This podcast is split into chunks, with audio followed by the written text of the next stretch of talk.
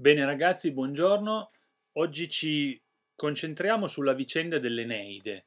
È una vicenda complessa, un po' come quella di Ulisse, e trovate le linee essenziali di questa vicenda da pagina 205 a 207 del vostro testo di Epica. Innanzitutto io vi ho preparato un uh, rapidissimo, eh, manualmente scritto albero genealogico di Enea, giusto per capire di che cosa si tratta quando parliamo di alcuni personaggi. Ve l'ho caricato direttamente in didattica e in questo modo potete farvi un'idea delle solite parentele, delle relazioni che ci sono tra un personaggio e l'altro. Se prendete lo schema vi accorgete subito di una cosa importantissima. Abbiamo detto che Enea è figlio di Anchise e di Venere, che poi è Afrodite. Eh, non dimentichiamoci mai tutta la vicenda di cui avevamo parlato, cioè quella della, eh, del pomo della discordia e del giudizio di Paride, perché Enea è troiano e in quanto troiano è protetto anche non solo da sua madre ma anche da Venere, perché Venere era la dea protettrice eh, proprio degli incontri, spesso e volentieri, dei duelli eh, combattuti da Paride e dai troiani.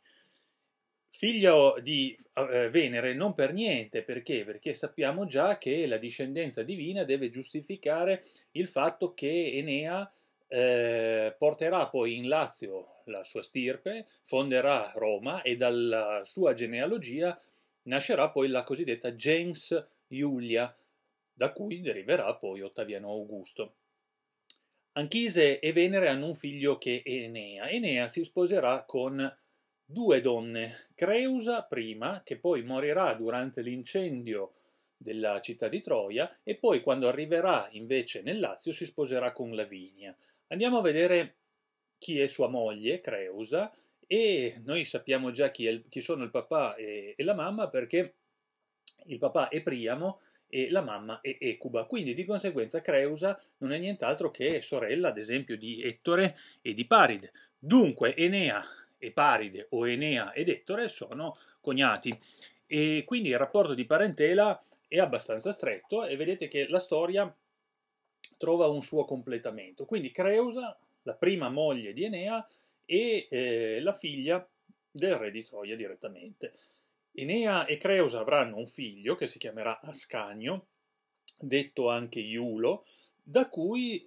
mh, mm, discenderà proprio la stirpe della gens Iulia. Però non è finita qua, perché? Perché Enea, quando arriverà nel Lazio, si risposerà con eh, una principessa, che era la figlia di Latino, guarda caso si chiama Latino perché la stirpe è latina. Il papà di Lavinia si chiamerà Latino e la moglie di Latino sarà Amata, due nomi molto particolari, ma questi erano i nomi di allora, e da Latino e Amata nascerà Lavinia. Lavinia sarà la seconda sposa di Enea, da cui nascerà Silvio. Silvio sarà il progenitore della stirpe romana di discendenza da Romolo direttamente. Quindi da un lato della famiglia di Enea nascerà la gens Iulia e dall'altro lato della famiglia di Enea nascerà la stirpe che darà l'avvio proprio al, al fondatore della città di Roma.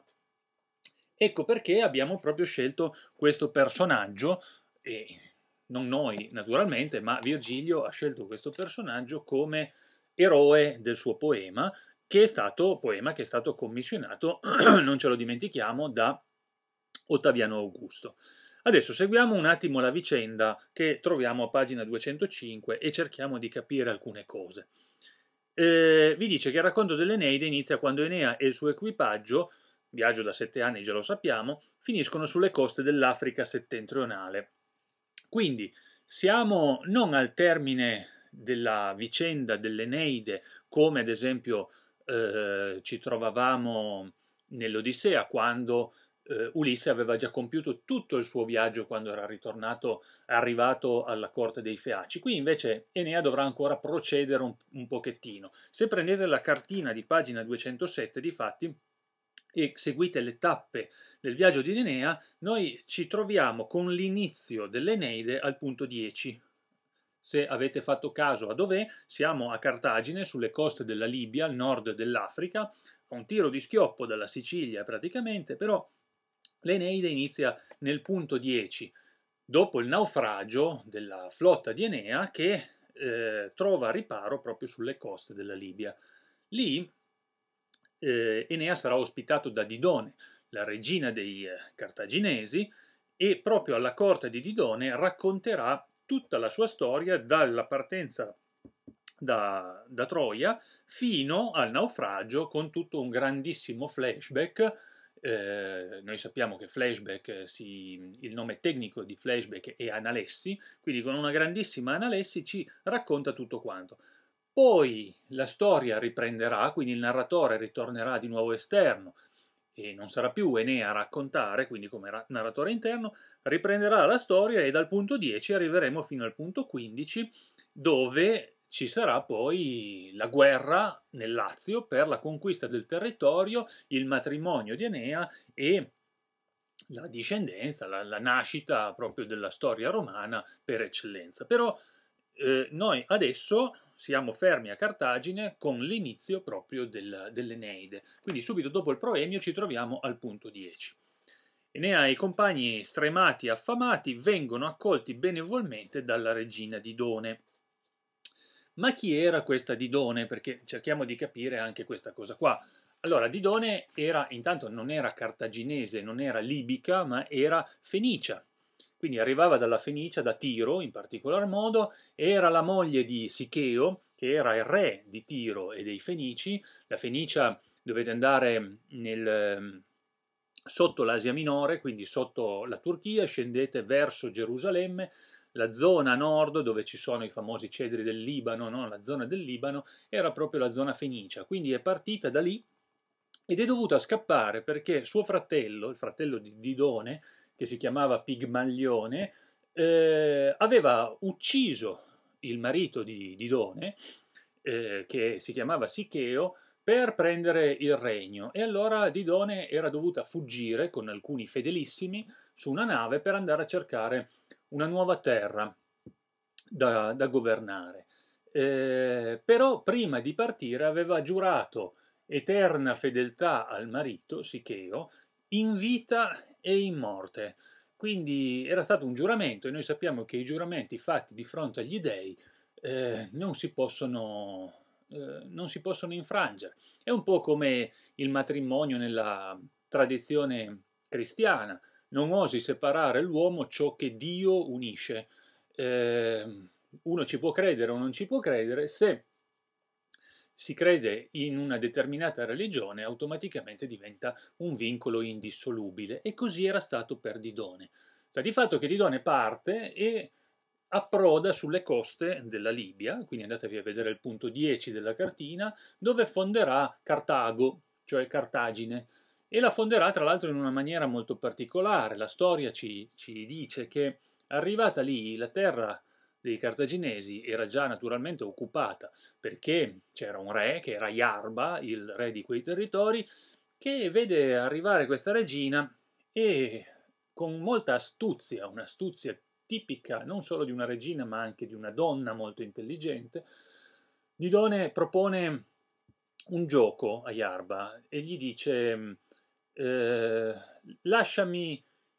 eh, la terra sufficiente ad essere ricoperta da una pelle di, di, vacca o una pelle di bue, fa lo stesso, non è chiara la traduzione dal greco. Cioè basta prendere eh, la pelle scuoiata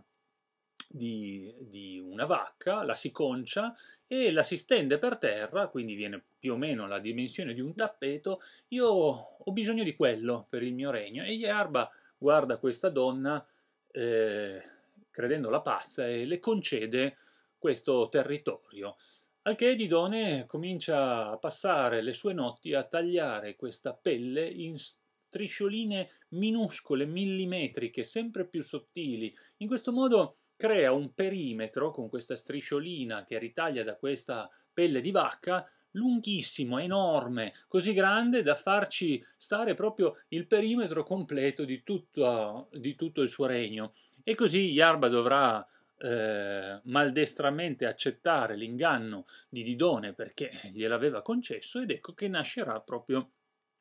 il territorio di Cartagine. Cartagine che sarà eh, la città che accoglierà proprio le navi naufraghe di Enea. Ed ecco perché ci troviamo lì ed ecco perché Enea comincerà a raccontare la sua storia. Il racconto di Enea, la distruzione di Troia e le successive peregrinazioni. Finalmente, come avevamo annunciato da mesi e mesi, riusciamo a capire definitivamente eh, l'inganno del cavallo. L'inganno del cavallo che non ci è stato raccontato né nell'Iliade né, nell'Odissea, perché eh, le tradizioni sono state differenti, per cui Enea, o meglio Enea, Virgilio, riprende l'episodio del cavallo e ce lo descrive con molta cautela e con molta cura. Quindi tutte le informazioni che abbiamo proprio su, quel, su quella storia ci arrivano da Virgilio. Dove ci si dice che Ulisse, l'astuto Ulisse, ha proposto questo inganno di costruire questo cavallo enorme per eh, ingannare i troiani,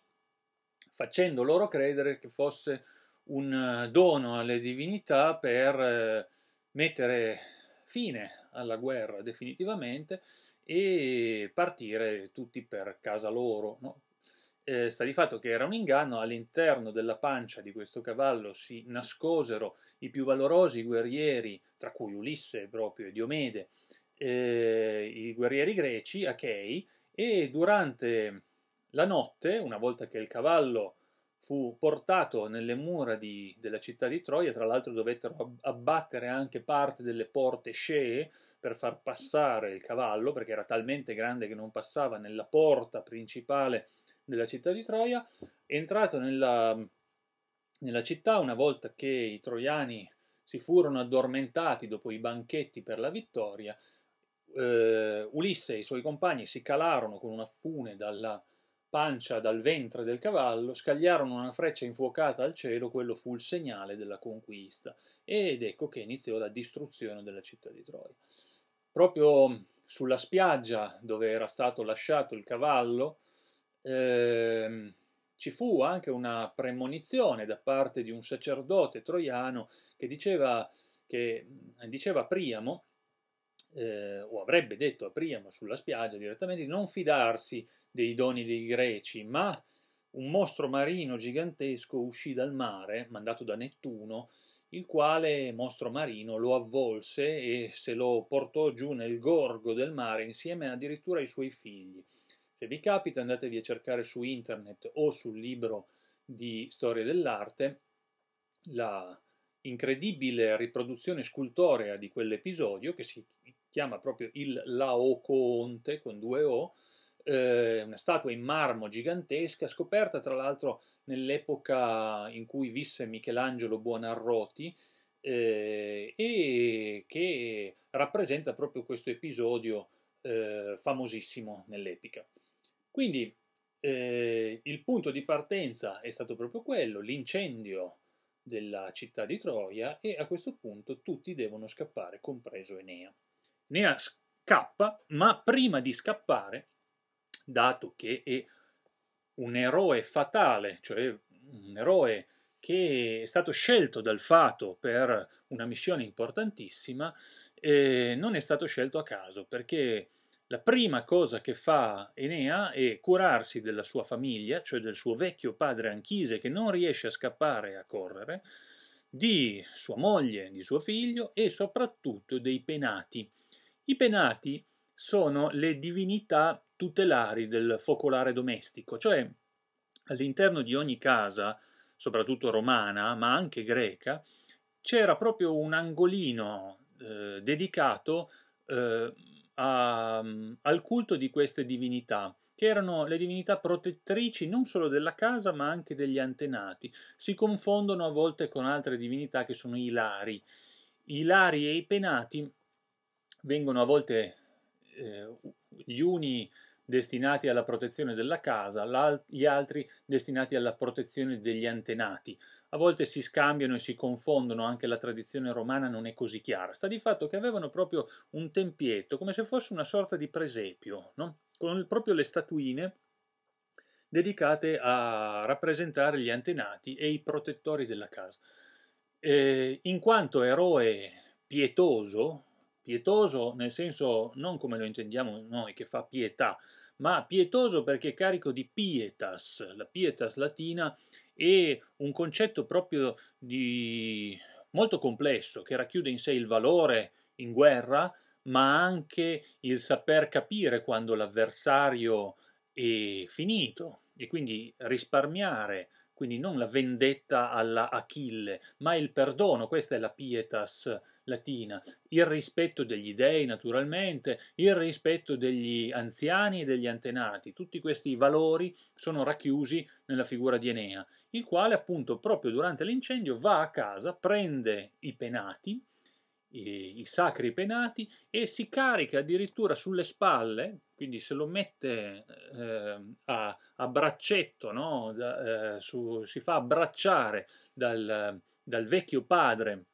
che non riesce a correre eh, e prende per mano il figlio e la moglie e comincia a scappare eh, come un forsennato verso le navi, dato che tutto sta bruciando e gli eroi greci stanno facendo scempio di tutto quanto ma mentre scappa, ad un certo punto si accorge che eh, per mano non tiene più sua moglie. Si volta un attimo per cercare Creusa nel caos dell'incendio e del fuggi-fuggi generale, si volta e vede sua moglie lontano, che però non è più una donna, ma è diventata un fantasma. Si è trasformata in un essere spirituale, in una sorta di eh, demone, non demonio, non confondiamo, eh, un demone, cioè una sorta di essere spirituale che lo saluta da lontano. E perché questo? Perché? Perché naturalmente il destino di Enea non era quello di essere sposato con Creusa, ma di fondare una nuova stirpe. Quindi Creusa era destinata a dover morire nell'incendio di Troia. E Enea in un certo senso capisce questo e scappa, continua la sua corsa verso le navi, partirà con le imbarcazioni e inizierà il viaggio che non è un viaggio di ritorno ma è un viaggio di andata perché sta andando a cercare una nuova terra. Infatti se seguiamo il percorso vedete che il primo punto dopo la città di Troia, il punto numero due, è la Tracia, eh, un territorio molto vicino alla città eh, di Troia dall'altra parte del Bosforo